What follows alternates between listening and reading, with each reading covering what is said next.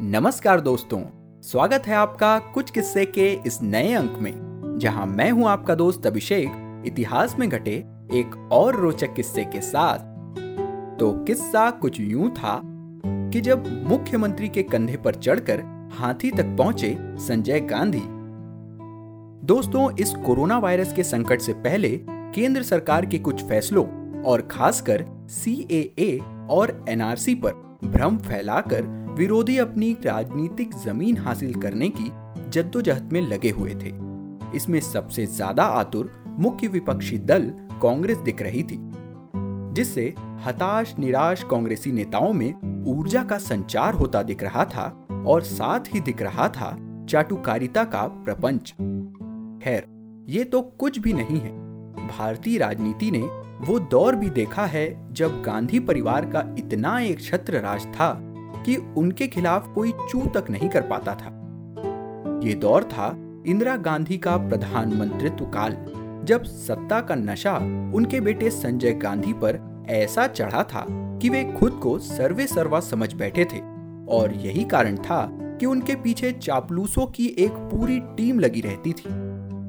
मित्रों, आज का ये किस्सा संजय के रौब और उनकी धमक देखकर उपजी चाटुकारिता की ही कहानी बयां करता है। हद तो तब हो गई जब एक राज्य के मुख्यमंत्री संजय गांधी को हाथी पर चढ़ाने के लिए खुद झुक गए और संजय भी बिना किसी संकोच के उनके कंधे पर पाँव रखकर हाथी पर जा बैठे। दोस्तों, ये किस्सा सत्तर के दशक का है। तब संजय गांधी के किसी संवैधानिक पद पर ना होने के बावजूद संगठन में उनकी तूती बोला करती थी। राजनीतिक ताकत और रसूख के मामले में वे अपनी माँ और प्रधानमंत्री इंदिरा गांधी से कतई कम नहीं थे। इसी के कारण केंद्रीय मंत्री तक उनकी खरी खोटी को बिना आवाज़ किए चुपचाप सुन लिया करते थे। इसी बीच संजय का मूड भारत भ्रमण का हुआ। जब संजय की इस संभावित भारत भ्रमण की खबर कांग्रेस शासित राज्य सरकारों तक पहुँची तो उनमें संजय को अपने राज्य में आमंत्रित करने की मानो होड़ सी लग गई और इसमें अव्वल आए आंध्र प्रदेश के तत्कालीन मुख्यमंत्री जे बेगल राव। वहाँ एक भव्य जुलूस निकालकर संजय का स्वागत किया गया।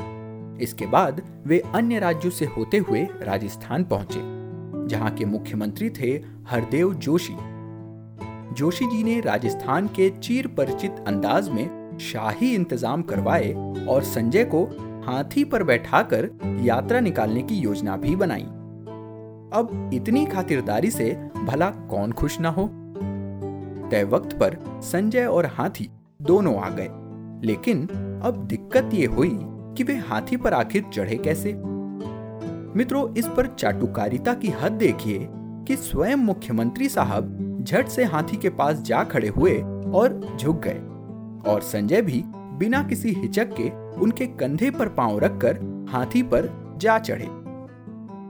दोस्तों, राजनीतिज्ञों के अचरज भरे ऐसे ही किस्से आपको सुनने मिलेंगे हमारे साथ, और वो भी एक नए और आसान प्लेटफॉर्म पर।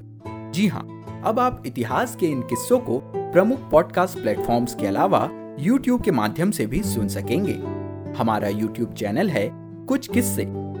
के यू सी डबल एच के आई डबल एस ई जिसका लिंक आपको नीचे कमेंट बॉक्स में मिल जाएगा। तो अगर आपको पिछले किस्से सुनने हो तो यहाँ वो सब आसानी से मिल जाएँगे। और अगर वे पसंद आए तो उन्हें अपने यारों दोस्तों के साथ ज़रूर शेयर करें।